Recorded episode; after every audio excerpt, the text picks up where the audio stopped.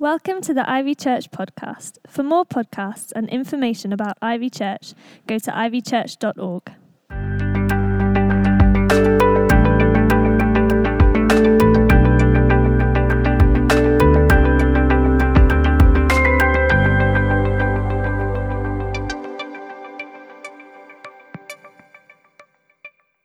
Peter without doing the first one, 1 Peter. So let's do 1 Peter and let's do 2 Peter. So that's what we're going to be looking at. And, um, and we're going to do it, it's going to be one of these ones that will happen for a while. Uh, I think in the evenings because there's just so so much to it. So if you find it in the New Testament, you know who Peter was. Most of us. He's the fisherman. He's the one who gets stuff wrong a lot. He calls himself in Second Peter. He, he says um, Simon Peter. He's got two names. Well, actually, he's got three names. He's also known as Cephas, which is like the Aramaic name. So his name is Peter. That's the name that his mum would have given him, if you like. But then Jesus comes and meets him and says, I'm going to give you a new name. I'm going to call you. Oh, no, sorry. His name is Simon. Simeon. Simeon, Hebrew name. Simeon. That's his given name. Mum come, uh, that's what his mum gave him. Jesus comes and says, I'm going to call you Peter, which means rock, or Cephas in Aramaic. And from then on, there's times when he calls himself Simon and sometimes he calls himself Peter. And I always think it's interesting. It's a bit like he's got his old name and his new name. And that's maybe why we can relate to him. Because he's got the, the who he used to be, and then he's got the who Jesus says he is. And there's this kind of a struggle between him, and maybe that's why he's a bit more relatable to some of us. You know, Paul never gets called Saul Paul. He's just like, I was Saul. That's gone. Hello. I'm Paul. Um, and maybe some of us are more like that. You can kind of go, yeah, there was this old life, that was a new life, chalk and cheese, it's all done. But I kind of get this thing of, of Simon Peter, that there's always been something of a struggle throughout his life. And there's times when, when he lets Jesus down, as we know very famously, he lets himself down. He says, I'm, you know, everybody else might walk away, turn their backs on you. I'll never do that out of his own pride. And then he does it. And he fails once, twice, three times. He just denies Jesus on the same day as he said, I'll never do that. He does it three times. And then after the resurrection, Jesus appears to him. At the end of John's Gospel, read about this, and restores him three times. And every time he calls him Simon.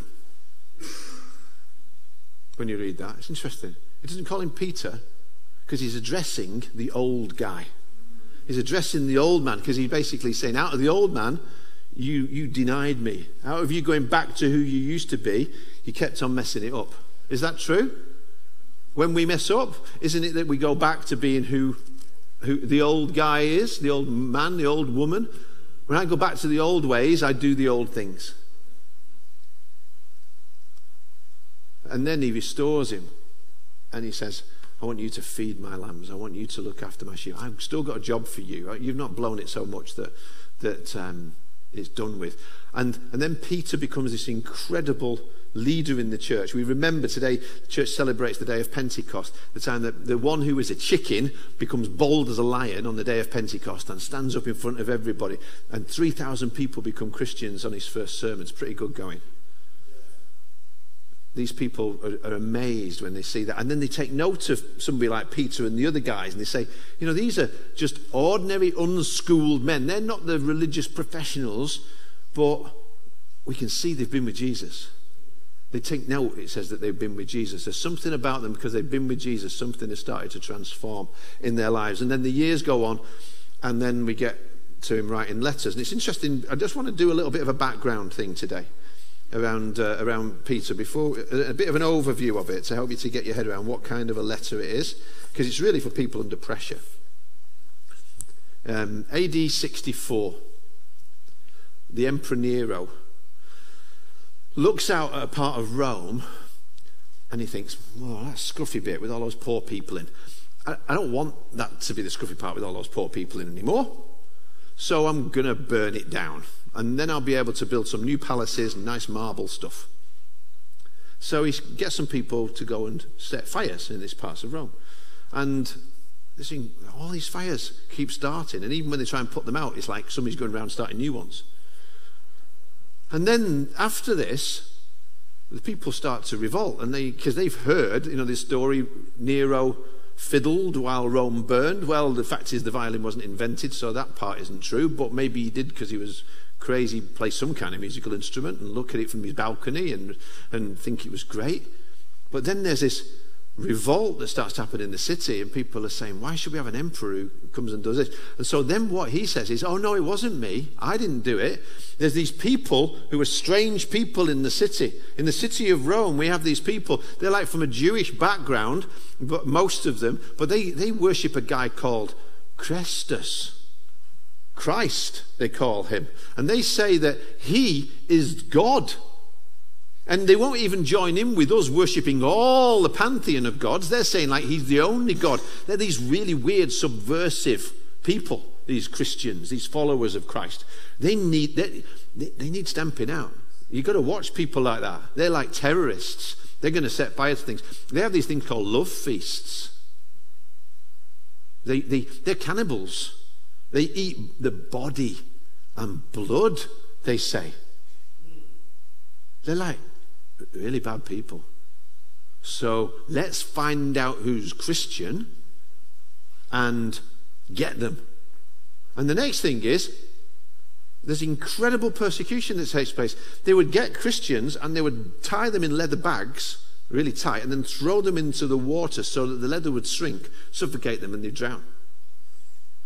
He, he, he would cover men, women, and children, Christians, in like tar and pitch. And, and famously, he put them all through his gardens and set them on fire to be like blazing torches at night.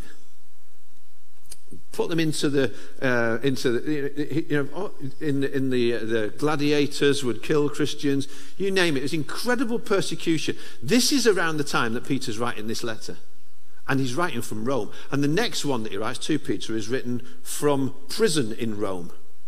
And then a couple of years after 2 Peter, there is no more Peter. Peter has died.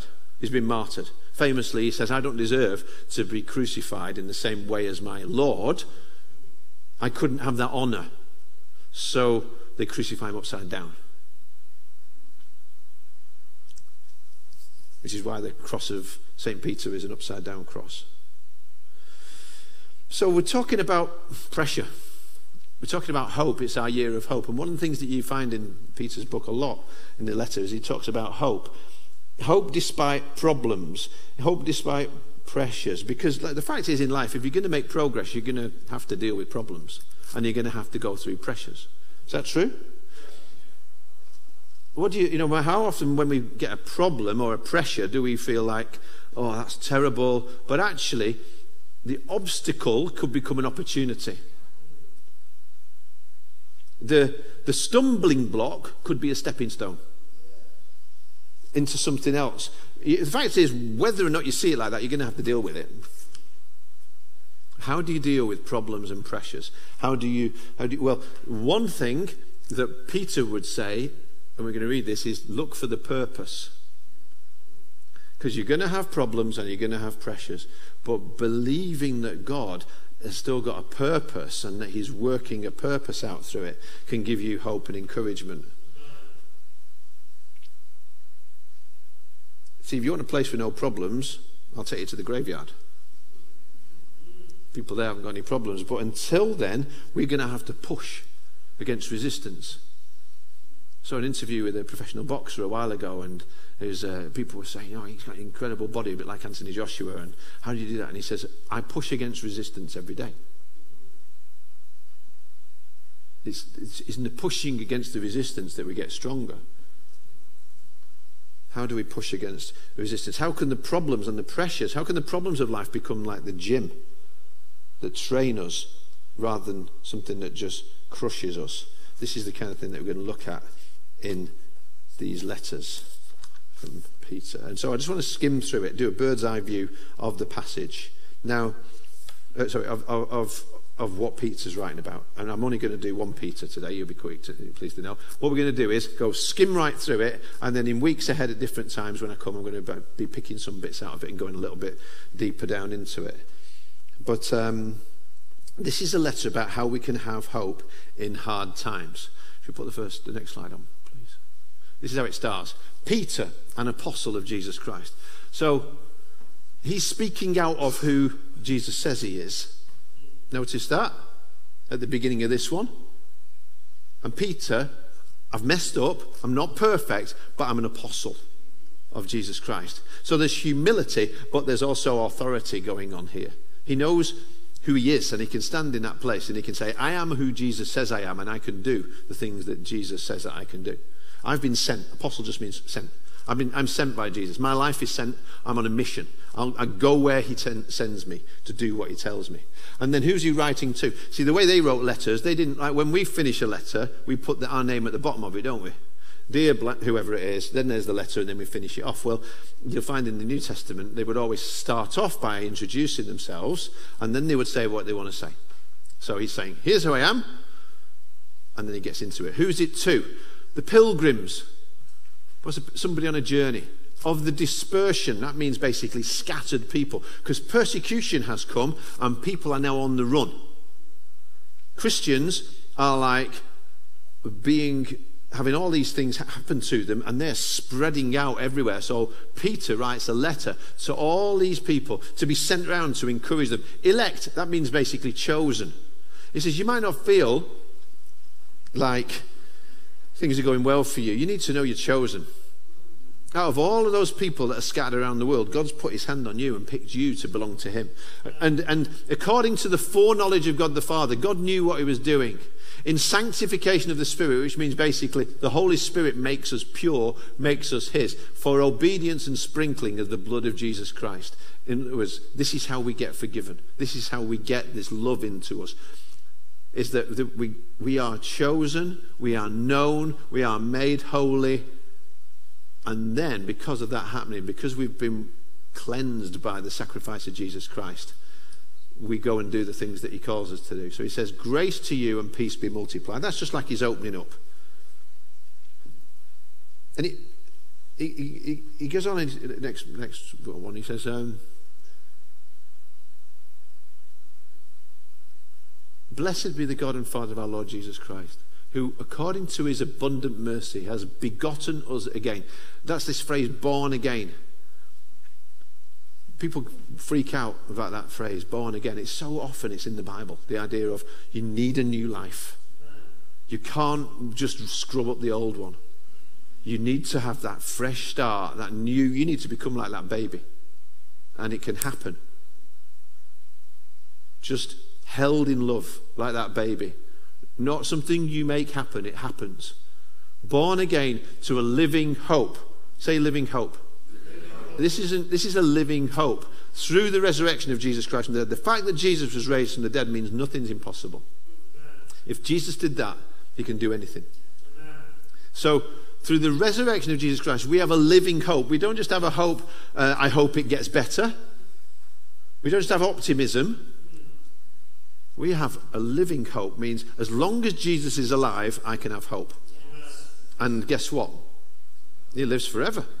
There's no circumstance, there's no situation where I can't have hope. If I've got Jesus, I've got hope, so I've got a living hope. Through the resurrection of Jesus Christ from the dead, to an inheritance, incorruptible and defiled, that does not fade away, reserved in heaven for you. See, the faithfulness of God.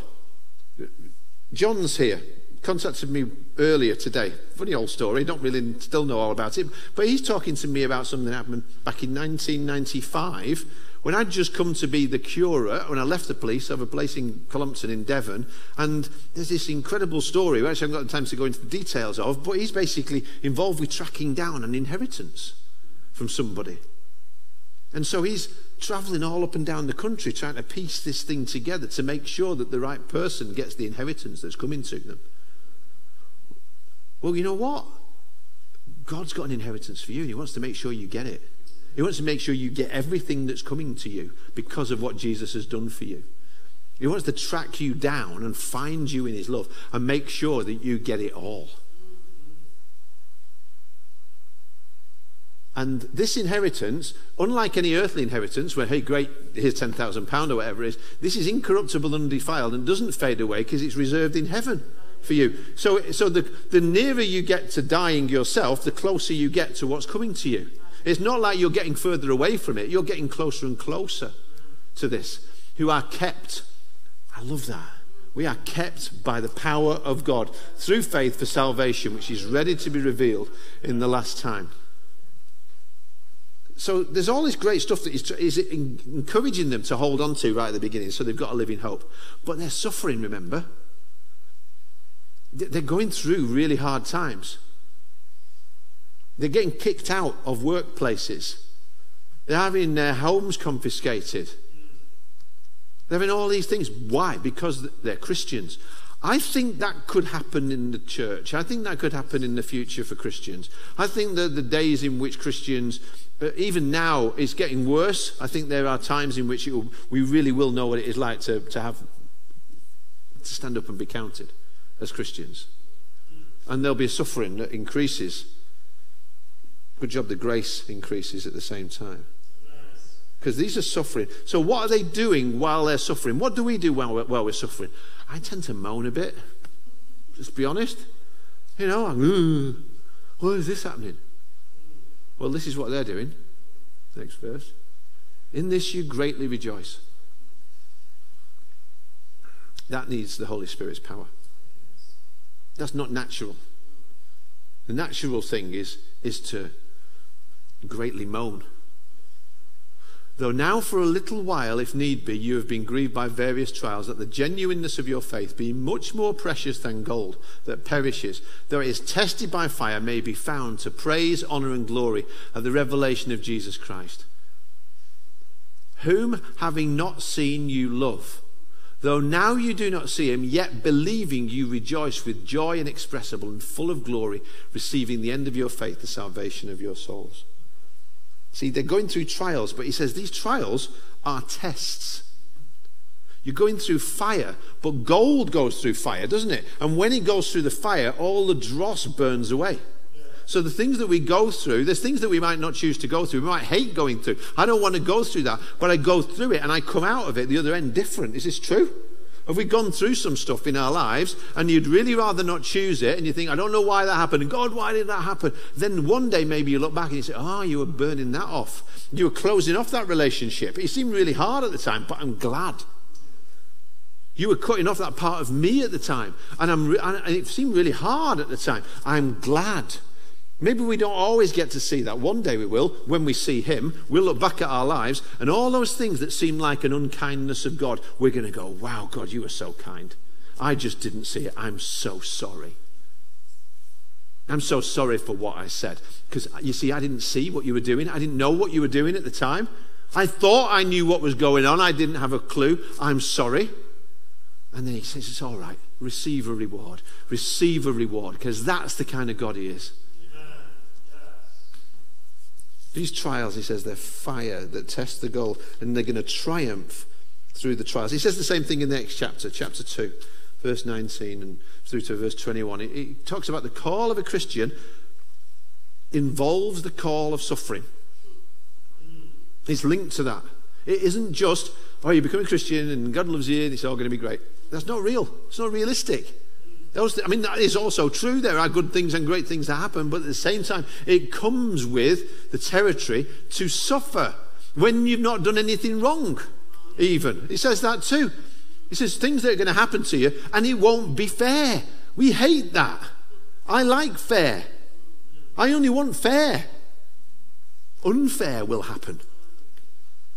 He says this is commendable if because of conscience towards God one endures grief. In other words, if you say, you know what? What everybody else is saying about that being right, I believe it's wrong.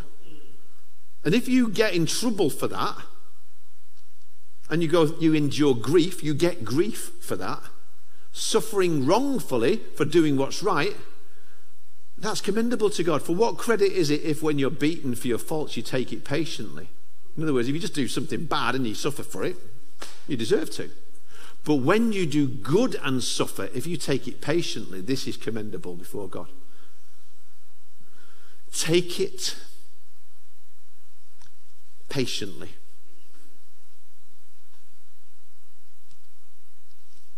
For to this you are called. What? I thought I was called to just sing in church.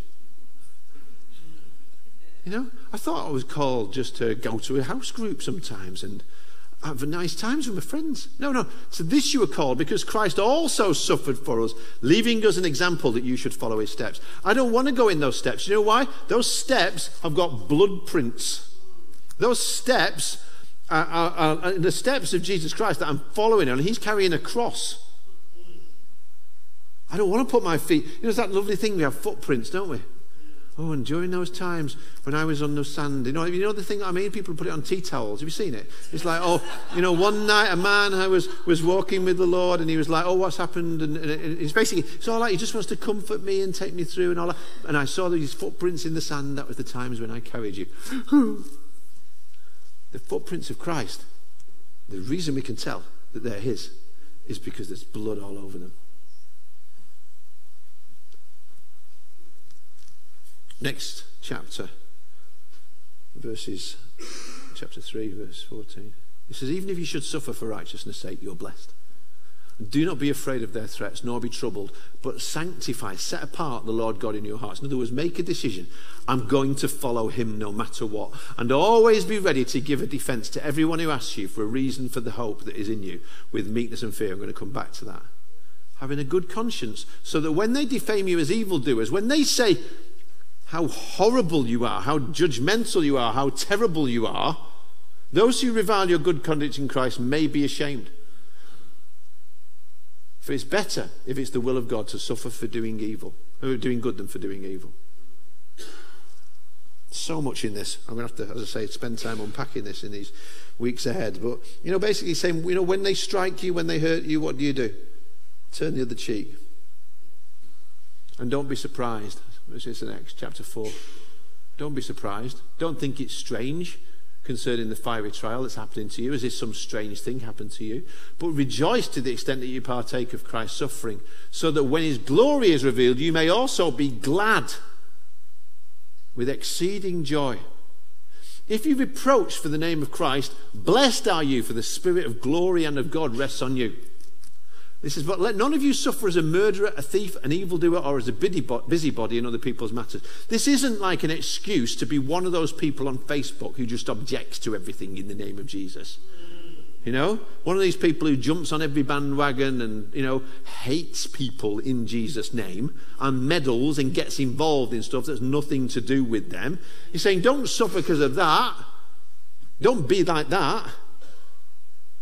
Yet, if anyone suffers as a Christian, let him not be ashamed, but let him glorify God in this matter. In this matter.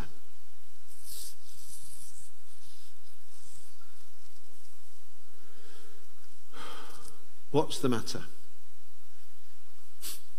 Whatever the matter is, in that matter, glorify Jesus. You go through it in the midst of the suffering. He says you're going to have anxiety. What are you going to do with that? You know, when you suffer at the hands of slanderers, of the enemy, of his servants, people tell lies about you. What do you do? Chapter 5, verses 6 to 9. Humble yourselves under the mighty hand of God that he may exalt you in due time. Other people, other people might not see it. They might never come round and say they're sorry and all that kind of stuff. You know what you do? Rather than getting pride and attacking back, this is a harder thing to do. The tougher thing to do is humble yourself and just trust Him. Casting all your cares upon Him because He cares for you. It's like instead of just holding on to stuff yourself, cast it on Him. Give it to Him. You, don't, you can't carry it. Don't carry it. Cast it. Hand it on to Him because He cares for you. I love that verse. Casting all your cares upon Him because He cares for you. Be sober, be vigilant, because your adversary, the devil, walks around like a roaring lion, seeking whom he may devour. Resist him. Don't just go with the flow. Steadfast in the faith, knowing that the same sufferings are experienced by your brothers and sisters across the world. You know, there are places, aren't there, around the world, even now, where a Christian, to be a Christian, still means tremendous persecution, torture. I, it, I can't even, I, I, I read some of these things that get put out there, I can't finish them so often I get angry, but I also get so sad, and I just think, you know, the church is still under incredible pressure, and yet these people still keep rising up. There's nothing stops the gospel. You know, me and Zoe have sometimes talked over the years and had that kind of conversation about, you know, when they do those things like where it's like deny Christ or else, what would you do? And like, I don't think I'm brave enough. I don't think I'm courageous enough. And now you read these stories, all of that. And then we've always just got to say, you get the grace for what you go through. When you get it, He doesn't give you the grace ahead of time for what you're going to go through. It's when you get there you get what you need to get through. So I, I don't know, but I believe that we'll receive what we need to get us through the things that He calls us to go through, whatever that is. And then ultimately, you see the, when we look through Peter, at the background, a bit like here, at the background of everything he talks about is always, there's always the cross. It's not in the foreground like in some other letters in the Bible, it's just in the back. It's like Peter's always got the cross at the back of his mind in some way. And he's saying, you know, no matter what's going on, keep on trusting, keep on believing because God knows what's going on. Jesus Christ suffered, leaving you an example. Despite the problems, despite the pressures, Jesus kept on walking. And he says there's a way for you to be able to bear up underneath what you're going through rather than it get you down. If you'll entrust yourself to him again. See, chapter 4, verse 19 kind of sums it all up for me It says basically, don't let the bad things get you down or keep you down. Whatever you go through, just keep going. Winston Churchill, famous quote, isn't there? When you're going through hell, what do you do? Keep going. So he says, Let those who suffer according to the will of God commit their souls to Him as to a faithful Creator and do good. Don't let something bad stop you doing something good. Don't let something bad stop you believing God is still good.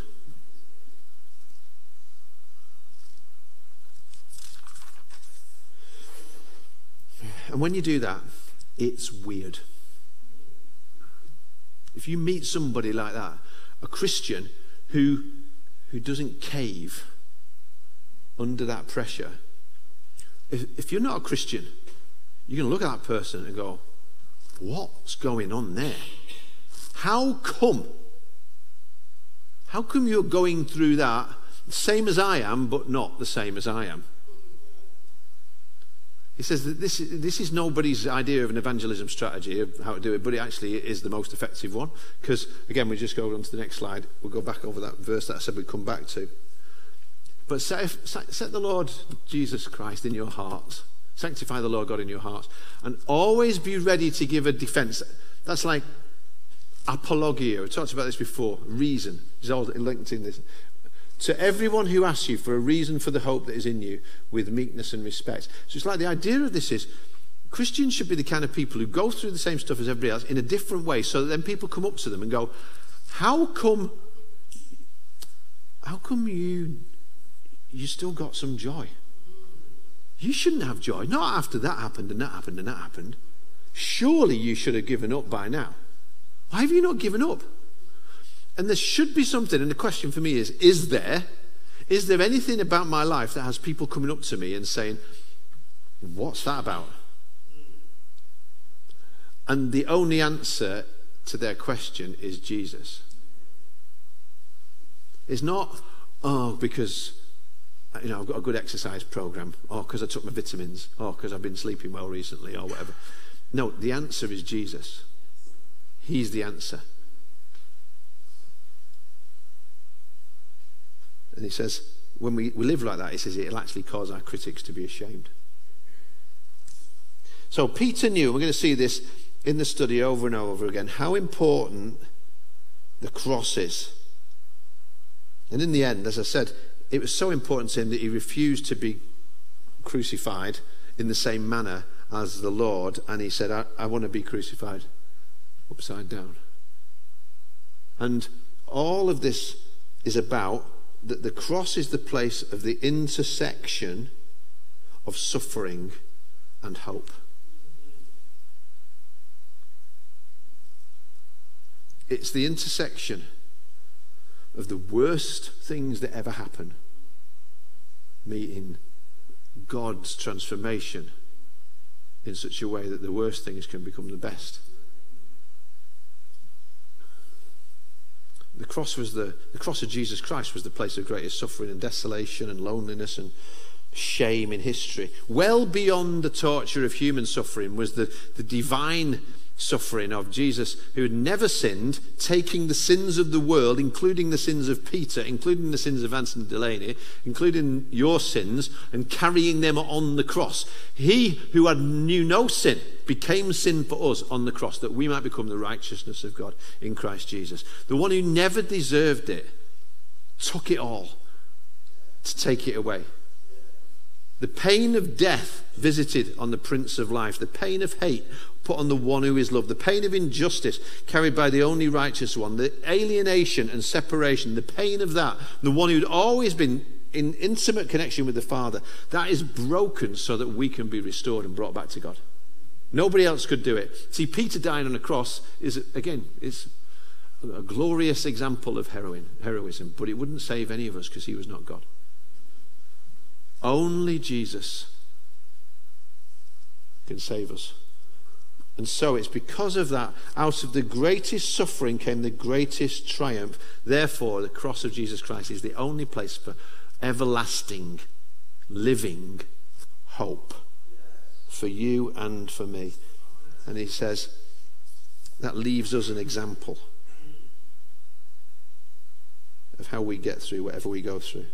I'm going to finish with a verse that's not out of Peter, but it's one that I think will help us as we pray and as the band come up. Hebrews chapter 12 and verse 3. Consider him, it says.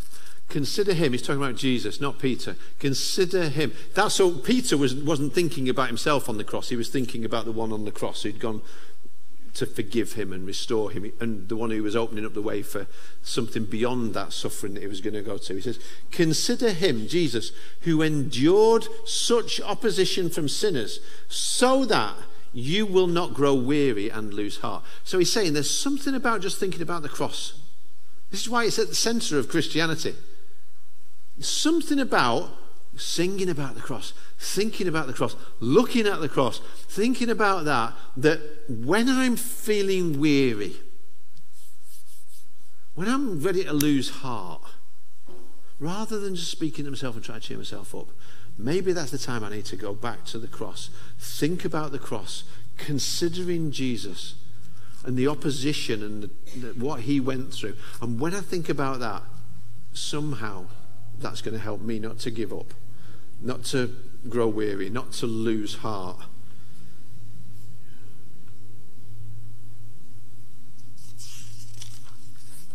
Let's pray. Lord, thank you for bringing us back to God.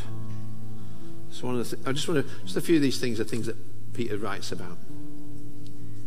Thank you for purchasing us with the most precious substance in the universe. It wasn't silver and gold, it was blood. The blood of Jesus Christ, which cleanses us from all of our sins and washes us. Thank you that you thought we were worth paying the ultimate price for when we weren't.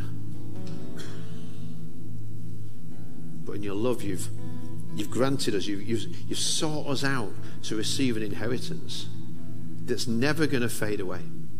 Nobody can ever take it away. And whenever we suffer, whatever we go through right now, Lord, I pray that you'd help us to keep us going through the test and the trial, and you would bring us forth as gold through that. And after we have suffered a little while, as Peter encourages us, thank you that you the God of all grace will perfect, confirm, strengthen, and establish us. So we we pray as he did at the end of saying that to you be dominion, you be rule reign and glory forever and ever. Amen.